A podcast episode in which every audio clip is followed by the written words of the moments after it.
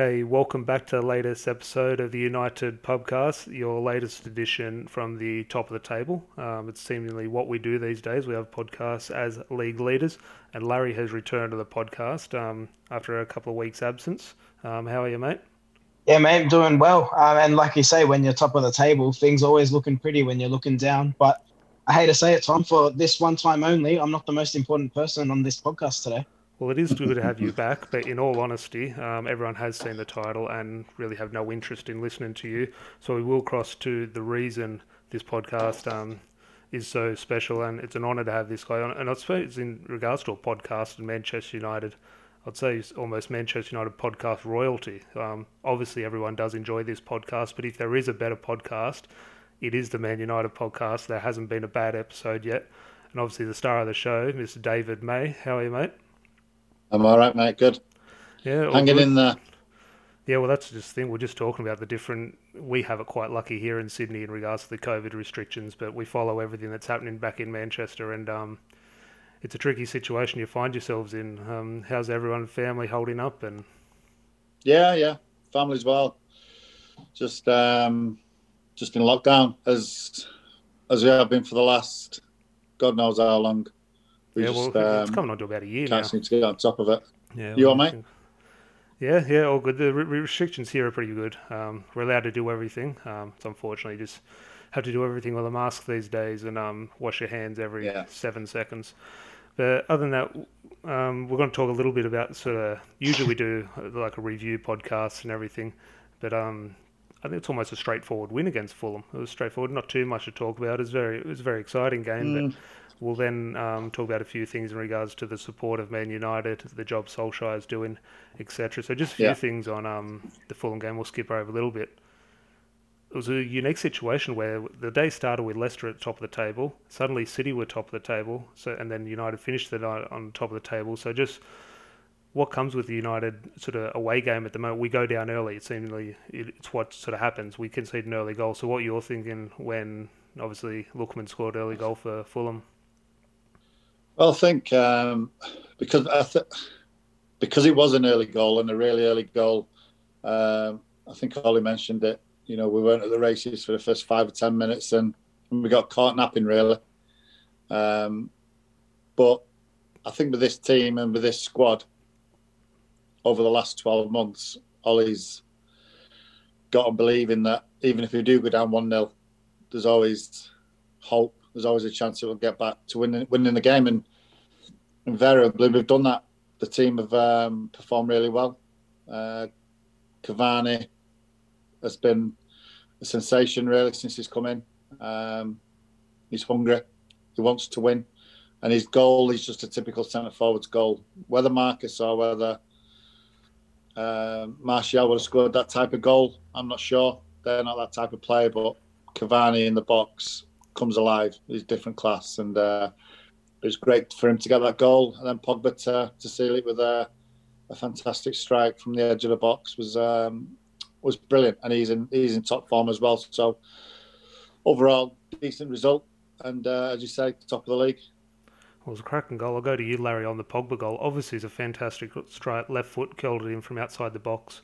But the touch from Pogba, if you see where the guy clears the ball from the left back for Fulham, he smashes the ball up to halfway, like almost trying to get to halfway and the wind just completely takes it and brings it back. So that touch from Paul Pogba to bring it down, um, I think people should go back and look at it. It was quite underrated, I think. Absolutely, uh, Paul Pogba is one of those players where he's known as a highlights. He's known for his highlight reel. Um, but what you're saying, spot on. If the touch isn't on point, Berbatov-esque, I dare to say, if that's not there, he doesn't get that wonderful shot off. And I'd be keen to ask David, uh, and, and you know, we, we have the speculation around Paul Pogba around whether his future's at United. I'm sure we'd all love him to stay, but do you think that you know since Raiola's comments, is it a fair statement to say since all the spotlight's gone on Bruno, Paul Pogba's almost put his hand up and taken the pressure off in that respect and allowed himself to be counted and show the world class player that he can be and is? Um, possibly, yeah. I mean, Paul's a wonderful footballer. I mean, we all know how good he can be. I think it's just the inconsistency over the over the last two or three years, and the speculation is always out there whether he wants to stay at the club, whether he wants to leave the club. But that only comes from his agent. Um, Paul himself says he wants to stay at the club. He loves the club. He's come back to the club from from Juventus. Um, but as long as he's doing things what he's doing on the pitch is is what he produces last night at Burnley as well, particularly in the second half. If he keeps producing those performances, you know, why would you want to leave? You know, he's at the biggest club in the world, got the best fans in the world. Um, it's certainly going in the right direction as well. So why would you want to leave? You know, Barcelona couldn't afford him at the moment. Real Madrid, they're in transition as well. So why would you want to leave? No, exactly. I have no idea. I, always have that feeling. And look, we say that as fans, but um, yeah, I completely agree. Now we usually wrap up each sort of post-match pod in regards to review of the game of a. We have a three-two-one system, and we award points every week, and have a Player of the Year at the at the end of the season. So we do three-two-ones, yeah. and as obviously the special guest, we'll give you the honour of handing out the three points. David, who was your man of the match? Last night, uh, I would have to. I think Luke Shaw's been exceptional, um, but I think Paul with a goal when we needed it. Um, I'd give it to Paul but Luke Shaw's pushing them all away. Well, we'll definitely give it to Pogba. I think Pogba. I think it was one of those ones that I think the goal does stand out. But um, I'll give you the two points, Larry. Um, I don't know if you know David. Larry isn't. Well, actually, I'd say Larry's probably he's a big fan of Luke Shaw. Is that correct, Larry? I'm not. I wouldn't say I'm not a big fan of him. I think he's capable, but I just don't see enough from him. But what I will say is, particularly over the last few weeks, he's getting past the byline, and and that's all I've really wanted just I almost felt at times he doesn't bust his lung to get to that final ball. But I've seen a change in attitude, and I have to say, I thought he was fantastic, and he backed up his performance against Liverpool today. So it would be right to give Luke Shaw two points. I thought he he occupied that left hand flank defensively and offensively brilliantly. Yeah, uh, Larry, do you think the um, do you think Telles coming in has pushed him on as well? Yeah, I'd have to agree with that 100%. Uh, and you know, you'd know it um, you know, you're a professional. You're a professional footballer with some of arguably the best players United's ever seen. I'd imagine, and I, I, have it when I play Sunday football. If you have a player that you can compete with, it just keeps you on your toes. You want to play yeah. football. You know, with all due respect to Brandon Williams, I think he's he definitely, and we saw that with Luke Shaw last. Consistency. Brandon Williams came in for a little bit, and then Shaw came back up. And just maybe he's that sort of player who he just needs that bit of competition. So I think that's an excellent point. Telles has obviously pushed him on. Yeah. Yeah, well, Telles is one of the players I always want to see, but I want to see. It's it's hard to find where to get him into the team because every game now is so important, and Luke Shaw just does not deserve to be dropped. Every game is almost a must-win game, and Luke Shaw has proven to be one of our most important players. So I think long may it continue, but I think you're right in terms of the competition Telles has brought has been invaluable, and I think is a sort of a really smart signing by Solskjaer because I think when the left back was linked, you think, oh, do we really need a left back? But you see yeah. what it has done to Luke Shaw, and um, it's fantastic. It'll be interesting if that happens on the right hand side with Wan-Bissaka over the next year or two. But um, obviously Pogba for three points, Luke Shaw for two, and I think obviously the important goal, but I just think the mentality he brings. I think Cavani, I think he was very good. He just I like Rashford, I like Martial, but when Cavani plays at number nine, it's just it's yeah. just a, a, striker at number nine. It's just something feels a little bit different. But um, absolutely, we'll go um, on to Larry now. But the three two ones were obviously Pogba, Shaw, and Cavani. Yeah, so this is almost part two of this podcast. Over to David May, who is the star today. David, I guess what I want to ask you, you are obviously you play a major piece on the Manchester United official podcast. Um, you've been a mainstay of MUTV now. I guess I want to ask you, Larry, you're breaking up. Was was that the best guest we've had on the podcast? Yeah, I think Larry's breaking up a little bit, but yeah, in terms of who's the guest you had who you sort of went into the room thinking, oh, I'm not sure how this podcast is going to go. Like you didn't know too much about them or their character, but after the conversation, you really sort of sat there and said, geez, that was a good podcast. I wasn't expecting that. Uh, maybe not into the room, but the podcast we did with uh, was um, Ighalo. Yeah. Uh, Odion Ighalo, what a what a phenomenal guy, and what what a player, and what what a guy to come into the club. When you when you've listened to that podcast, how much he actually loves Manchester United, um, and and the journey he went to actually fulfil his dream of playing for Manchester United. Um, but Do you know what? To, to pick out one would be would be tough on the others. I thought Mickey Thomas was sensational. Um, Brian Robson from his days. There's so many. There, there is so many. Patrice Evra, you know, being homeless, living on the streets, uh, begging uh, back in Paris. There's so many. There's, there is so many, and I've enjoyed every single one of them. Um, it's so tough. Odion Ighalo, Patrice, um, Mickey Thomas, Robbo, Albert Morgan, the kit man. Yeah, that was a good one. Got to, got to stick Albert in there as well. You know the the shitty story about the ceiling coming down on him. Um, oh, yeah, brilliant. Yeah. There's so many, that, so many. Yeah, so much, so much fun doing. I think that one, I think it might have been the first one, maybe the first or second one, but the one that really dis, um, sticks out for me, that Brian Robson one. The one I think about I love about that, obviously I saw the video version as well, and it was a tour yeah. of the old train around the cliff, That's and it. I thought if anyone can go back and watch that on MUTV, that was um that was special viewing. That had that was I thought it was fantastic. Yeah, absolutely. Uh, even uh, Lou Macari as well. That had me you know, tears. His story almost. about oh, I didn't I didn't do that episode. It was Helen and Sam, but hmm. um, the emotion you get, and you do get it. You know, when you're in that room, um, it does become so emotional and at times you know you do fill up. It's uh, because I think you just get the the raw emotion of that of what that player's gone through throughout his you know Mickey with his cancer, hmm. um, Lou with his son dying, committing suicide. You know, you don't. Everybody looks at footballers and think everything's rosy, but you know, deep down, um, it can be totally totally the opposite. We did Danny Simpson this week, um, which is a, another one. That's not it's not out yet, but hmm. um, that is, in itself is another fantastic podcast we've done. David, you touch on the emotions of players um, and the difficult times that they do go through in their both professional and personal careers. One topic that does sort of impact on that is fan criticism. And that's almost what's gotten you in touch with us. And I almost want to ask your opinion on that. Obviously, we've seen the growth of social media, and we've seen Ferguson famously say back in the days, you know, stay away from the paper. But with social media these days, the players are obviously seeing everything online. And what yeah. do you make of social media, YouTube, and these fans with large platforms potentially filtering, a, you know, almost a toxic, a toxicity um, in the fan base? Think I think certain certain websites and certain YouTube channels are good, but I think when you look at some of them, we all know which one we're talking about. Um, for me, it's all about clickbaits, and you've got young fans coming into into the scene of supporting Manchester United.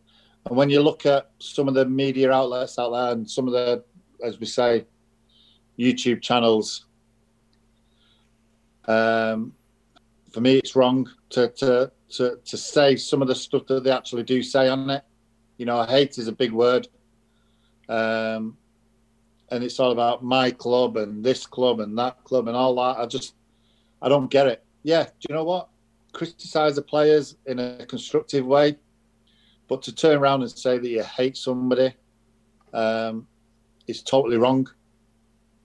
You know, you can disagree with people, you can have arguments with people, but look, we're in a we're in a certain time of our lives here where everyone's everyone's in a bad way, you know, and and for these channels to come out and say what they say and do what they do and um, and and they have big platforms. They do have big platforms, but are they doing it for the good of the club? No, they're doing it solely for themselves. That they have clickbaits and going back to what Ferguson said years ago, if you can't, you know, support us when we're poor, don't support us when we're good. You know, uh, this Manchester United over the years, even before me, the fans have been, the fans are the best fans in the world. And I'm not just saying that because I'm an ex-player and, and you know, I'm not after plaudits. I know that Manchester United fans are the best in the world. They travel everywhere hardcore fans, and they know that they know the truth, and the youngsters who are coming into it see all that, and they get on the bandwagon because they want to be. I think that's what worries. Want to be on social media, and that's, it, that's the thing it just con- does my head in. Well, I completely Sorry, agree, Tom. and that's the thing that concerns me is they have such a big platform, and we like it or not, we dislike it here, but like it or not, they are so influential. So those new fans coming through, the six, seven, yeah. up to 15, 16 year olds, they're so impressionable by these people, and they cling to every single word they say. So whatever they say, they believe. That it's only natural. I'm not going to criticize a young fan because that's the face they see. It's, it's all they, li- they live and breathe. So whether we call it a toxic sort of atmosphere, which I uh, agree that it is, they're bringing up that's going to be their norm.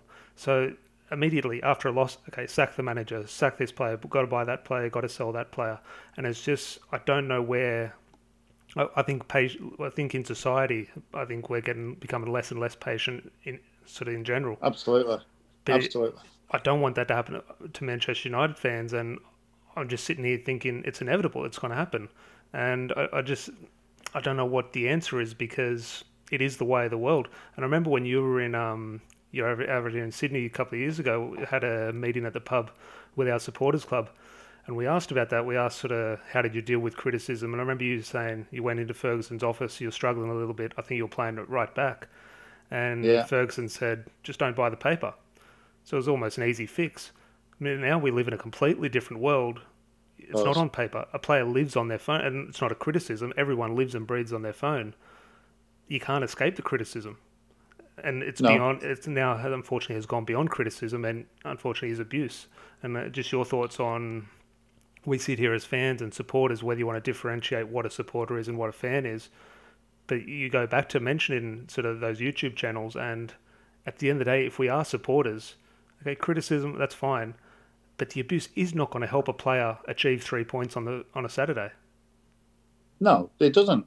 It doesn't. And you know, when we when I when I did or when we did Mickey Thomas's um, podcast, Mickey said something that I thought about, but I don't, I, I, don't, I didn't really take much notice about it.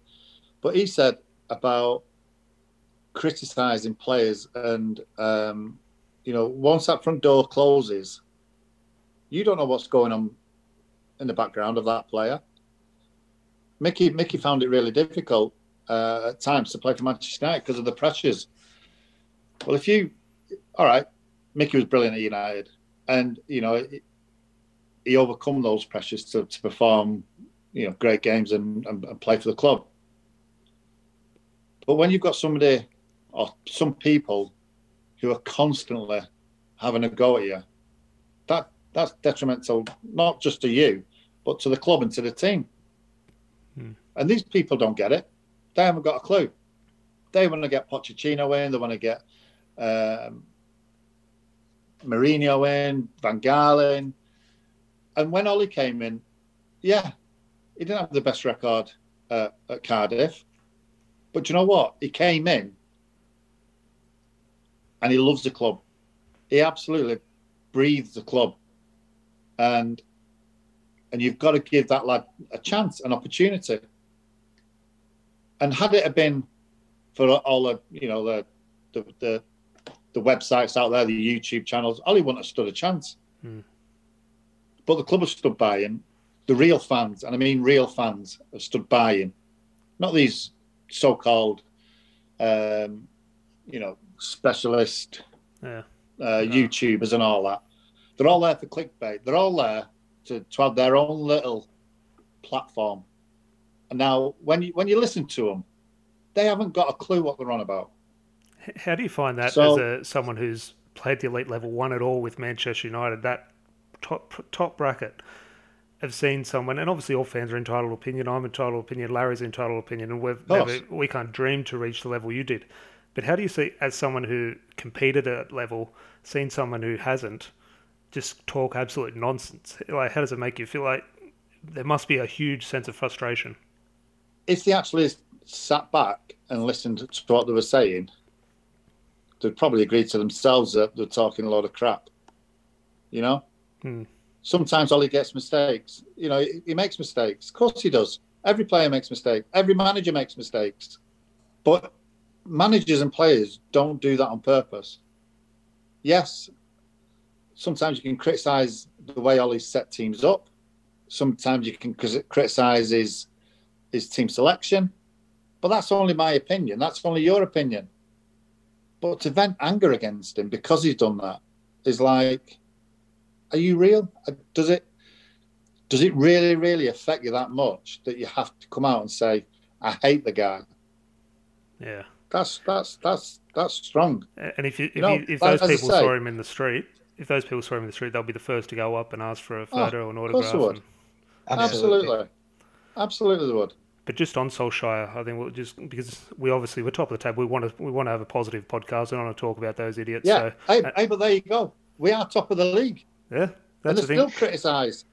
And just on Solskjaer, because it's an amazing job what he's doing performance wise on the field. When you do see the stats, we are sitting top of the league. However, what what will define success this year? It, it is hard because if you cast your mind back to the start of the season, no one would have had us in this position sort of no. coming into February. So we look at it now and think, okay, we have to go win the title, and almost some fans will almost use it as stick to betting with. If we don't win the title, they'll say, oh, we bottled it, this and that. Can completely forget into the situation we were in the start of the season. And I just want to look back whatever happens performance wise and results wise this season, just someone who's close to the club and obviously knows Ole Gunnar Solskjaer, the job he's doing. Forget on the pitch, but the job he's doing off the pitch, because we've had fantastic managers here in the past. In look, David Moyes a good manager. We've had Louis Van Gaal, yeah. one of the best managers in the world. Same with Jose Mourinho, and all three ultimately failed. And whatever happens with Solskjaer will happen. Well, obviously, time will tell. But you can tell there is a progression and there is a positive vibe around the club at the moment, which unfortunately the other managers couldn't bring. Yeah, I think what Ole's done is brought in people around him who know the club. Mickey Phelan, Michael Carrick, Fletcher's just come in now. Um, Kieran McKenna's there, who's been at the club for a long time. Um, but what I do think he's done is brought togetherness. He's got rid of players that um, who don't suit the way Ole wants to play, and he's brought young players in, like Daniel James, uh, Aaron Wan-Bissaka, Harry Maguire, um, hungry players. Telles he wants to come to the club. He, he wanted to come to the club. Um, Donny van de Beek has come in. Yes, he's not had as many games as what probably he would like to, but you know he's still a young player, great potential. And I think what Ole's done, he's brought in players that want to play for the badge rather than just come for the money. And he's also got rid of players that needed to get rid of and I'm sure if you can get rid of players this this this transfer window now that we're in, then I think he would do. But I think he's just brought a belief and a way that Manchester United fans like the way he's playing. He's brought Cavani in, who is, you know, that was question marks over him because of his age. But when you look at him, his desire, his, his will to win, Ole can pick a player that, well, put it this way: the players Ole's brought in, he's not brought in a bad player that's not made the team better. Mm. And I think that's great credit to him. And he's got rid of players that needed to get rid of. So I think he's done a great job. He's brought he's brought belief back to the club now um, that we can go on and win things. Yeah, we had a tough start to the beginning of the season. Of course we did, but you know, if you look back to the end of last season, how that went, you know, he was playing near enough the same team week in, week out. We only had a short break, a couple of week off. A couple of people have got coronavirus, they had time off, they had to stay away. So it was a it was a one of the best starts. But what he has got now is momentum. And he's got a team now that I think can can really, really push for, for the Premier League.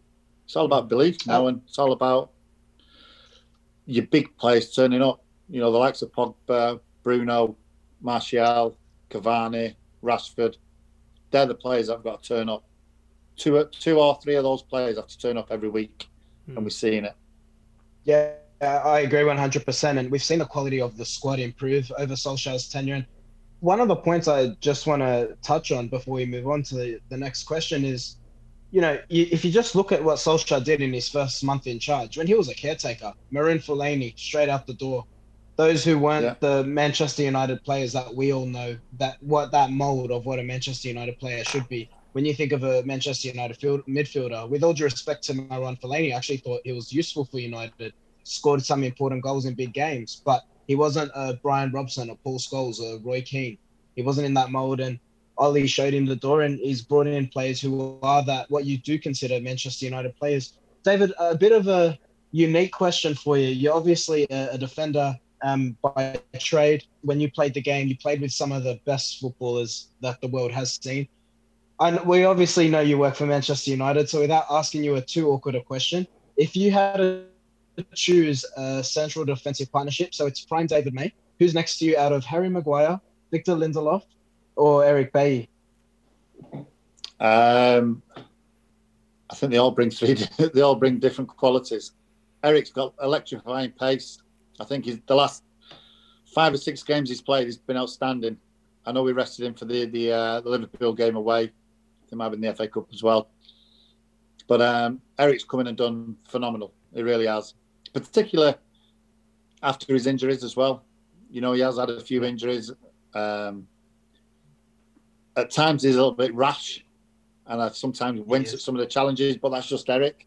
That's exactly what you want to see from centre half: aggression. Um, so I, I, do like I do like Eric. I do like the calmness of um, Harry Maguire. I think Victor's done ever so well when he's when, when he's come back and played. I thought he was outstanding against Liverpool on the weekend. Who would I like to play with? Probably Eric. It would be exciting with Eric. Yeah. There'd be plenty of drama. Yeah. Uh, Absolutely. back in the day, anyway, we'd be able to smash a few. Yeah. Yeah, no, very good to see. And now, just to wrap up the podcast, obviously the very good win against Fulham, but we did skip over the Fulham game a little bit because there is quite a tasty game on the weekend. Obviously, league the league is um, I don't know when our next league game is. It Sheffield United midweek next week, but Sheffield there is obviously the FA Cup match against Liverpool at Old Trafford. Now there was a draw against them last week in the league, but I think the FA Cup a one-off game, a knockout game. There's no replay. It is obviously going to take off, take on a different sort of feel. I assume there might be one or two sort of rotations, etc., by Klopp as well. It'll be interesting how both managers do approach it. I assume we'll sort of maybe get a clearer picture after Solskjaer's press conference. But speaking about Liverpool and the FA Cup, someone who knows about what it's like to beat Liverpool in an FA Cup final, no better than David May, who was on the pitch for obviously the famous Eric Cantona goal. I just want to go back and just your little thoughts about sort of what it, your thoughts on that day because the FA Cup people say it has lost its magic and to an extent I think it obviously has a little bit. But back then in 1996, what a day it was! You see Liverpool in the white suits, yeah. you see a late winner by Eric Cantona. Just go back and just give us a little bit of a sort of a taste of what it was like that day. Well, we just won the league at Middlesbrough, uh, so he was on a high. Um, and I think any any young kid growing up, you know, you you guys yourselves, um, any cup final you play in is, is, something special. But to play in the FA Cup final, you know, it's the oldest club competition in the world, um, and it's particularly against your arch rivals. You know, you don't need to get up for that game because it is Liverpool. Hmm. But when they, when they actually came out in the white suits, the cream suits, not that you need any more motivation, but that just gave that little bit more spice to it. And obviously, the, the allegedly Spice Boys were there. And was that actually discussed just in the change day. room? Like, was the suits actually discussed, or was it just a feeling everyone just had inside? Uh, maybe not discussed, but we certainly took the piss out of them. yeah. yeah.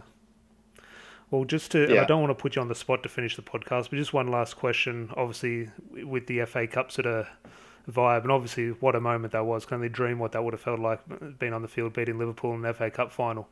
But obviously, another FA Cup final, just as important, if not more. You're obviously in the 1999 FA Cup final against Newcastle, which was obviously an important part of the treble. So yeah. I don't want you to pick and choose, but we will put you on the spot, and please pick which one was sort of you look back more fondly at the Liverpool one or the treble winning one? Uh, probably probably the the Liverpool one. Mm. Um, obviously, I know the Newcastle one was uh, iconic, helping United to win the treble. But I think always your first medal, your first cup final, so it's the most memorable. Um, as I say, we won the league that year. That's my first league trophy, and then I've always always wanted ever all I ever wanted to do was play in an FA Cup final, and to walk up that slope at Wembley Stadium is the best best feeling ever. To get to the top of it and uh, to hear the crowd is sensational. It really is, and obviously yeah. to, to to score late as well. You know, if we'd have scored early on in the game and we won one 0 maybe they'd just petered out. But the fact that we scored so late on and Eric scores a wonderful goal, just yeah. finished it off. What a great week! Yeah, no, definitely. Um, fingers crossed we can get another big moment like that. Obviously, Solskjaer has scored a late winner, obviously that season against Liverpool in the FA Cup, that treble winning. Yeah. So, fingers crossed, maybe it's Cavani this time. But um, just on that, obviously back to the league. Just to wrap up the podcast, quick 10 second answer, gut feeling. Where are we finishing this season?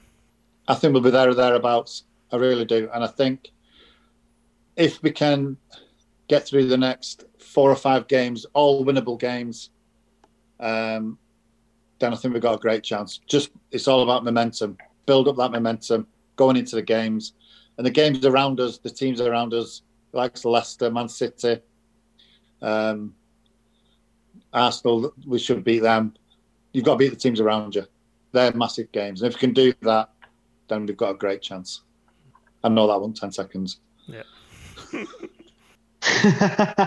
Absolutely, and you know we'll, we'll forgive it this time, David. But in all honesty, thank you for coming on and joining us today. It's been an absolute pleasure to have you on. And I think it's also an important opportunity to recognize you, you were a good footballer. You really were. And people see you now, obviously doing what you do on MUTV, but you were part of one of, in my opinion, the best team that football's ever seen. I know people talk about the peak Pep Guardiola Barcelona days, but that 99 treble side was something special. So something to recognize there. And of course, to all our listeners out there, um, you know, give David May a follow. Stay in tune with the official United pod, uh, podcast because they have some. Every podcast is cracking. It really is, and make sure you obviously give us a like and uh, share, share this podcast because this is a good podcast. We should we talk positive here, and we want to spread the good news about what Manchester United and Ole's doing.